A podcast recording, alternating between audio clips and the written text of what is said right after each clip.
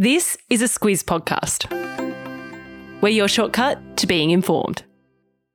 Hi, it's Claire Kimball here, the founder of The Squiz.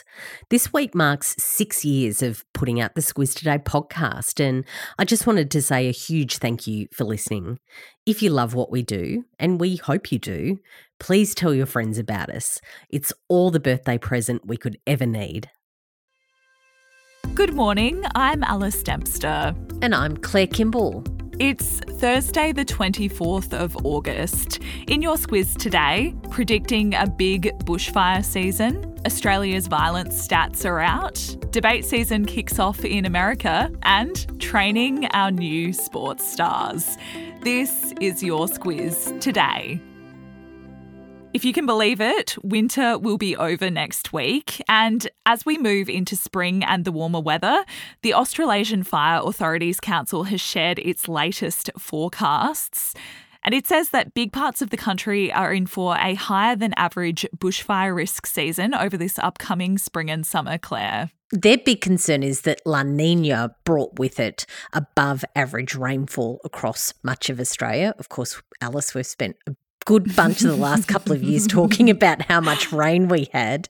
Uh, and of course, what has happened is that's resulted in excess vegetation, such as grass. So, that combined with the forecast when we look ahead as we head into spring, and it's going to be a dry spring, the analysts say, is that when we move into summer, we're going to have a fire load that's very, very large. And they're looking at a fire season that could potentially envy the 2019 2020 black summer season. There's some very dicey conditions that we're dealing with. Yeah, that's right. And there are some main spots that emergency authorities are focusing on. They've mapped out the highest bushfire risk areas, and big parts of Queensland, New South Wales, and the Northern Territory are at risk. There's parts of South Australia and Victoria that also need to be on alert, but the authorities have pointed out that most of the country is in for a dry spring, so no one is really immune from this. Fire authorities are asking pretty much everyone to get prepared. And as for the weather forecast, the Bureau of Meteorology hasn't officially declared that El Nino season. Uh, that, of course, is the climate driver that brings hot and dry conditions, but we're expecting to get an update on that next Tuesday, along with the official spring outlook. And while we're still waiting on that update from the Bureau, their long range outlook for September to November is in. It's forecast above average temperatures and dryness across most of Oz. So it's definitely a good time to get prepared if you're in the higher risk areas. For the first time, the Bureau of Stats has released data on how safe Aussies are. And at a top line level, it's found that about 7 million Australians have experienced physical violence in their lifetime. Yeah, and for men, the biggest threat is from violence while out and about, and most likely the perpetrator was a stranger. And as for women, about 70% of the physical violence that they've experienced was in the home and by someone known to them. Uh, on top of that, about 13% of women have experienced some sort of sexual harassment in the last 12 months, overwhelmingly by a man. Uh, and from the study, it found that one in five women have experienced sexual violence since the age of 15. And Claire, I mentioned this was a first for the ABS to do this study, but with some number crunching, there was some good news. The numbers show that the rates of violence, including sexual harassment, have been coming down over the past decade. But the experts concur that there's a lot of work to do to reduce rates of violence and harassment in our communities. It might be hard to believe, but the countdown is on for the 2024 presidential election in the US. It'll happen in November next year. And that means that we're going to start hearing and seeing even more of the presidential candidates who are running. Geez, Alice, it's a bit of a day to come to grips with things, isn't it? Winter's nearly over and now it's debate season. and as for these debates, we're not going to be able to get away from them for the next period of time. Um, President Joe Biden is essentially confirmed as the Democrats' candidate. He's confirmed that he wants to run again. As for the Republican candidates, there's quite a few of them, and they're going to go into their first live televised debate. Uh, it's 11 a.m Aussie Eastern Time this morning. Uh, as for their frontrunner, Donald Trump, he had said that coming along isn't his plan, but his advisors didn't rule out an appearance. As for who Trump's Republican candidate rivals are, Florida's Governor Ron DeSantis, entrepreneur Vivek Ramaswamy, and Trump's former Vice President Mike Pence are all in the running. India has become the fourth nation to successfully land on the moon. It happened late last night, Claire, and it means that India now joins the US, China, and Russia in landing on the moon. It was very keen to become the first nation to stick that landing on the moon's very chilly southern region, which is no easy feat. The scientists described that region as very uneven and full of craters and boulders, and they want to have a six wheeled rover crawl out of the lunar lander and explore the moon's surface over a couple of weeks to collect data and images that will be sent back to Earth. The moon's south pole has been unexplored up until now, so scientists say that they're hoping the region contains ice that could be turned into water for use on future space missions.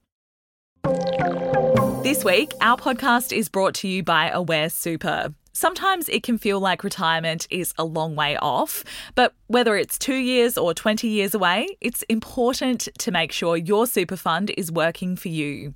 Aware Super is one of Australia's largest super funds and offers heaps of free tools and tips on its website for Aussies looking to get their super sorted and put a plan in place for their retirement. Read the PDS and TMD at aware.com.au.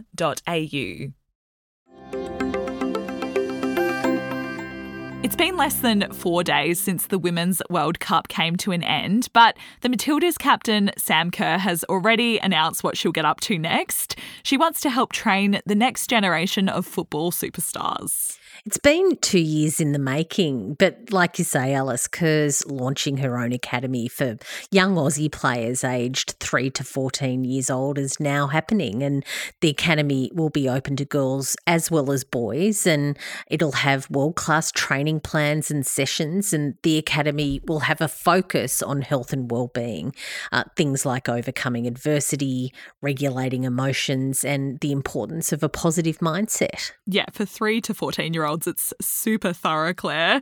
The program also includes media training to prepare those future little Matildas and Socceroos for the off field attention that they might receive. And Kerr really doesn't waste any time. The Academy's taking registrations now for its 2024 kickoff. That's probably a good segue to plug our latest Squiz shortcut. Yeah, it really is. so, of course, in the last couple of weeks, there's been a lot of discussion about women's sport and funding. Uh, also, the sorts of training programs that are available to our young Australians so that they can become world class athletes. So, we go through in this Squiz shortcut exactly what the situation is, where the money is going, and what it means looking forward. Good one. You can head over to the Squiz shortcut show in your podcast app to pick that up this morning, or I've got the link to it in the episode notes. Squiz the Day, Claire. It's a big day for economics nerds. It's not federal budget day, but if you're into projections, it's possibly even more exciting than that. Yeah, even more exciting than budget day, which I know is very hard to get your head around. Uh, it's intergenerational report day, and we're going to get a look at our budgetary position cast out for 40 years. Uh, it's a tool for policymakers to see where things could land if we keep going down the road that we're on. Yeah, that will be released today by Treasurer Jim Chalmers. And here's your teaser. I reckon we'll be talking about it on the podcast tomorrow. I think you're right. That's us done for today. Thank you for listening. We'll be back with you tomorrow.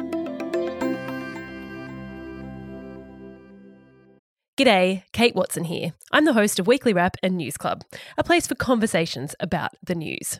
It's budget week, so I'm here to tell you about our News Club episode from last week where Claire chatted with James Chessell. He's the former managing director of publishing at Nine Entertainment. He was also a staffer earlier in his career, so they have a good chat about how the budget sausage is made. Here's a small snippet.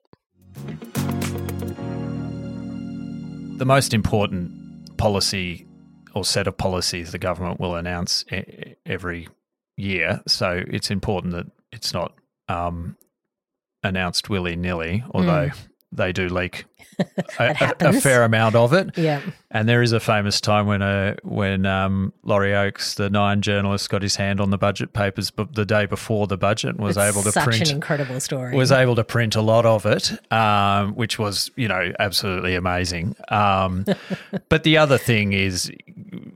A lot of what the treasurer will announce has the ability to move markets, um, uh, direct impact on on businesses and uh, and other organisations. So you know there does need to be some rigor and uh, confidence that it will be handed handled in an appropriate appropriate way. For more on that chat, just search for News Club in your podcast app or follow the link in your episode notes.